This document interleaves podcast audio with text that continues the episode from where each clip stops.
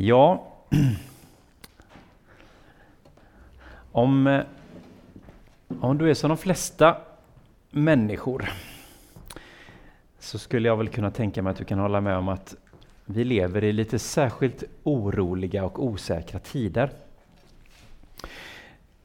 Visst finns det alltid saker att oroa sig för, för den som tenderar att oroa sig.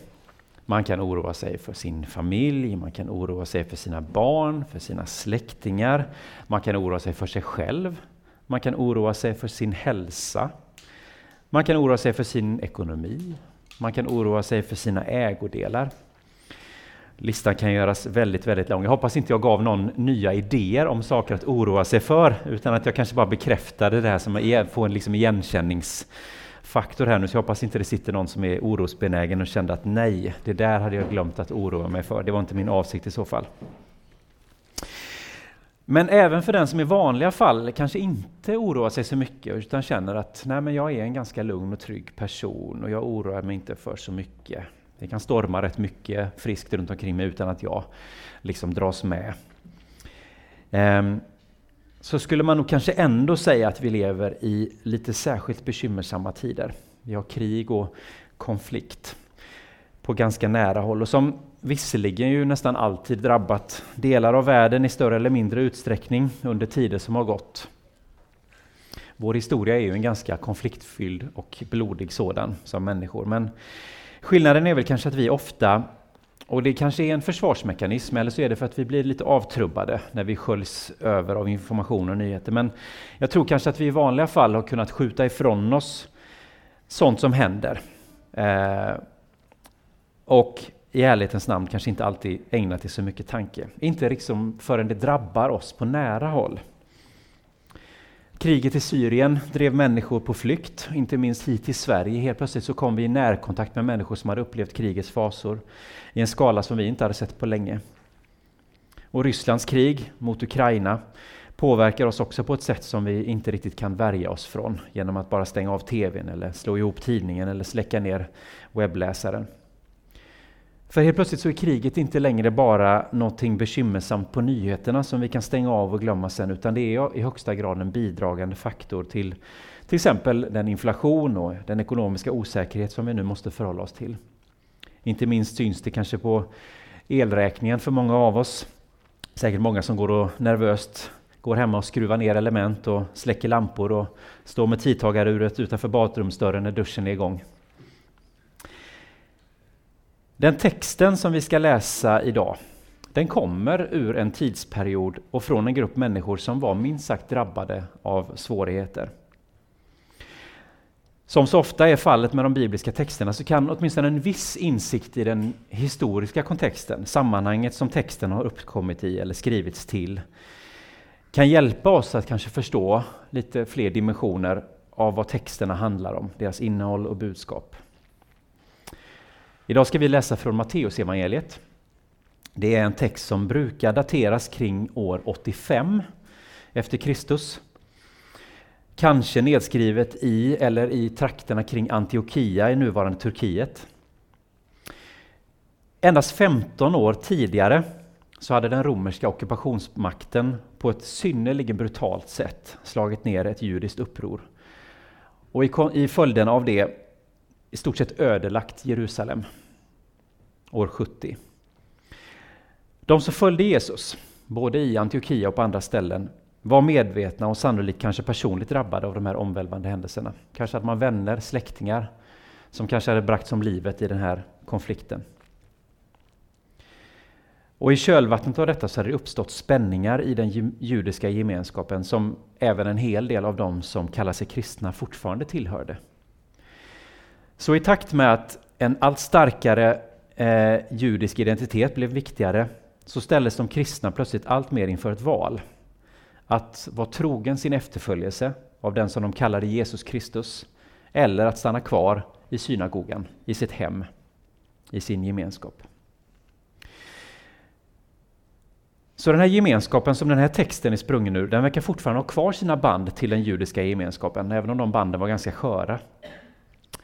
För evangelieförfattaren han insisterar att Jesus är uppfyllelsen av Guds löften om frälsning som de judiska profeterna hade förkunnat under många år.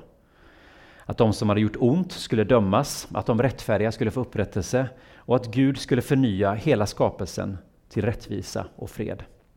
Detta hopp formar egentligen hela Matteus berättelse om Jesus. Han gör ständiga referenser till de gammaltestamentliga texterna, till profeternas löften. Allt detta hände för att det som profeterna hade sagt skulle uppfyllas.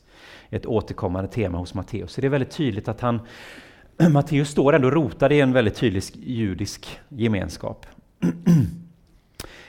Och vi kan läsa från Matteus kapitel 1 och vers 18 till 25. Med Jesu Kristi födelse förhöll det sig så. Hans mor Maria hade blivit trolovad med Josef. Men innan de hade börjat leva tillsammans visade det sig att hon var havande genom helig ande.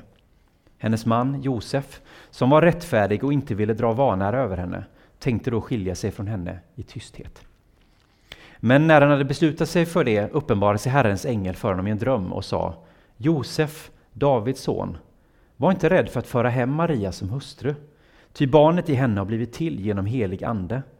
Hon ska föda en son och du ska ge honom namnet Jesus, ty han ska frälsa sitt folk från deras synder. Allt detta skedde för att det som Herren hade sagt genom profeten skulle uppfyllas. Jungfrun skulle bli havande och föda en son, och man skulle ge honom namnet Immanuel. Det betyder Gud med oss. När Josef vaknade gjorde han som Herrens ängel hade befallt och förde hem sin trolovade. Han rörde henne inte förrän hon hade fött en son, och han gav honom namnet Jesus. Ja, när Matteus berättelse inleds på det här sättet, det här är i första kapitlet, och det är så han börjar sin berättelse om Jesus, så får vi alltså veta ett par saker. Vi får veta att Maria och Josef var gifta, men att de inte bodde tillsammans ännu. Och nu vet jag att vi läser ju den texten att de var trolovade, men det är inte riktigt rätt. Äktenskap under antiken byggde ju inte på att man blir förälskad eller att hitta sin själsfrände som vi kanske skulle tycka är den rätta vägen att hitta, hitta sin livskamrat. Utan äktenskap var i regel ekonomiska överenskommelser mellan två fäder som tyckte att här gör vi en bra, en bra deal, ett bra avtal som säkrar på mannens sida då att, eh, att familjen skulle leva vidare. Syftet är alltså att avla legitima manliga arvtagare så att, och därmed säkra ättens framtid. Och det kan absolut vara så att kärlek växer fram efterhand så. Det finns det naturligtvis exempel på, men det var inte det som var syftet.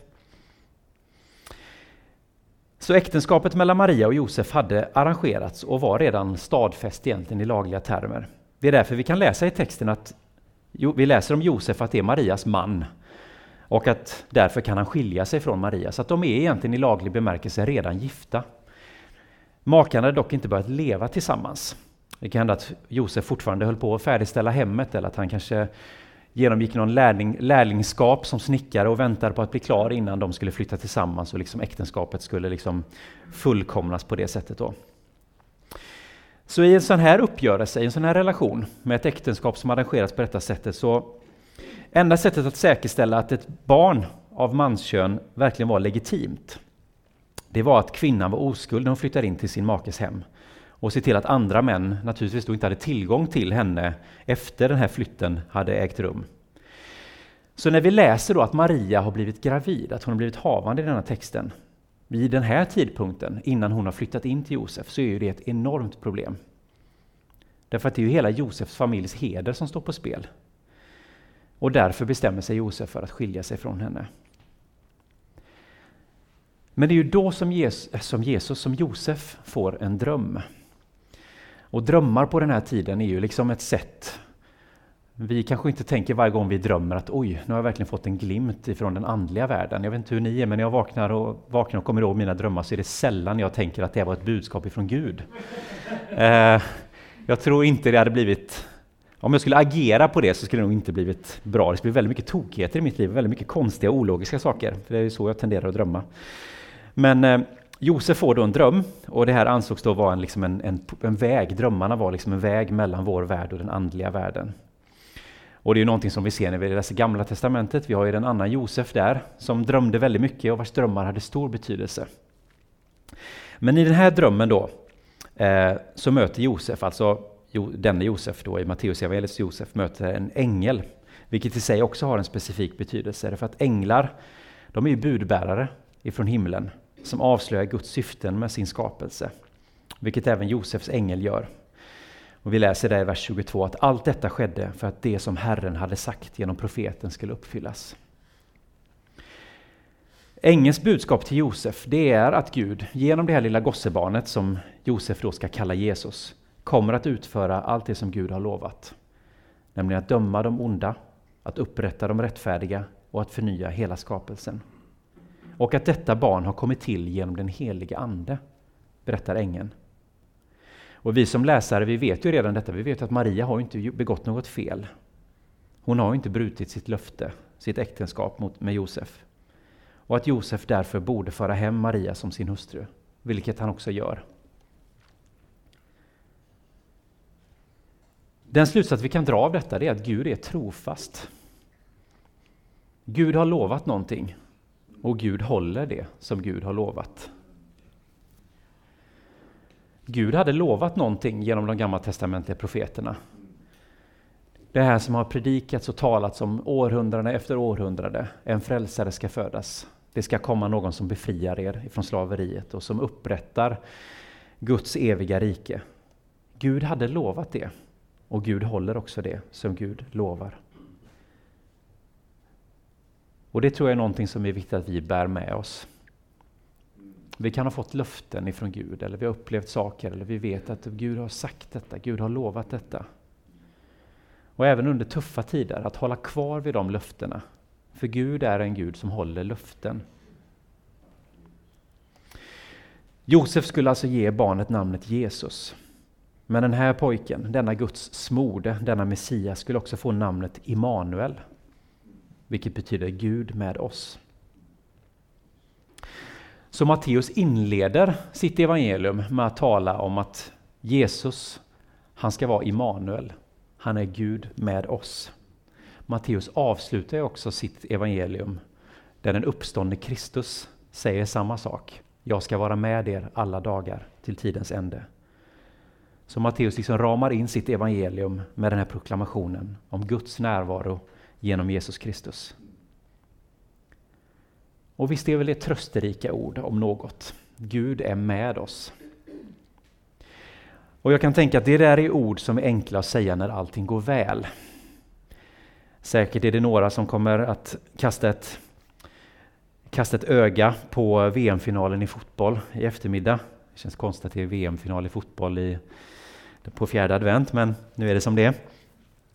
Jag är nästan säker på att när den är över så kommer vi höra en och annan på vinnande lagets sida uttrycka tacksamhet till Gud som var med. Att det är Gud som gjorde detta möjligt. Antikens människor sa samma saker om sina gudar. Rom till exempel proklamerar att de hade gudarnas favör. Hur skulle de annars kunna regera över ett sådant enormt landområde, över sådana stora folkgrupper? Om inte genom gudarnas närvaro och gudarnas favör. Det vore ju otänkbart annars. Och i det sammanhanget så är det ju särskilt anmärkningsvärt att läsa Matteus proklamation. Att Gud är med oss. Därför att där och då, under det romerska förtrycket och det lidande som det orsakade, med den heliga staden ödelagd, när judiska lärjungar till Jesus kände sig allt mindre välkomna i synagogan, vilket hade konsekvenser för deras familjeliv och ekonomi. Till och med under sådana förutsättningar så börjar och avslutar författaren sin berättelse om Jesus som Immanuel, Gud med oss. Allting tyder alltså på att författaren till den här texten var väl bekant med både mörka och svåra tider. Och mitt i allt det så säger han till sina läsare att Gud är trofast. Gud uppfyller sina löften givna i svunna tider. Gud har påbörjat skapelsens förnyelse och Gud är med oss i Jesus. Och dessa ord är tröst och glädje för alla som läser detta evangelium, oavsett vilken tid man lever i. Gud är med oss, alltid. Amen. Herre Jesus Kristus, tack för att du valde att födas hit till denna jorden. Tack för att du blev människa, att du blev kött och blod. Att du bodde bland oss Att du tog din bädd i ringhet, inte i ett palats. Utan som vi sjöng i sången här nu, på fattigdomens bädd, där vilade du, universums frälsare och skapare. Herre, våra tankar kanske inte kan greppa det. Vi kan inte med vårt rationella sinne förstå hur detta gick till eller hur du kunde utsätta dig för något sådant. Men vi tackar dig för att du gjorde det och för att genom det så kan vi kalla dig för Immanuel. För att du är den Gud som är med oss. Du är den Gud som inte överger oss. Du är med oss alla dagar till tidens ände. Jag ber att du på ett särskilt sätt är med oss den här jultiden. Låt oss få uppleva att du inte bara är en fin pjäs i en julkrubba, eller att du är en, eh, någonting vi läser om i julevangeliet på julafton och liksom försöker uppleva, upp, uppmana någon slags stämning, utan du är den Gud som är med oss. Låt oss få uppleva att du, Jesus Kristus, är närvarande i våra liv. Att du är där hos oss mitt i all vår oro, mitt i våra bekymmer, mitt i vår undran över hur det ska gå inför en oviss framtid. Så vet vi att du är en Gud som inte sviker sina löften, utan du är en Gud som har valt att vara med oss, att vara nära oss, nu och för alltid. Amen.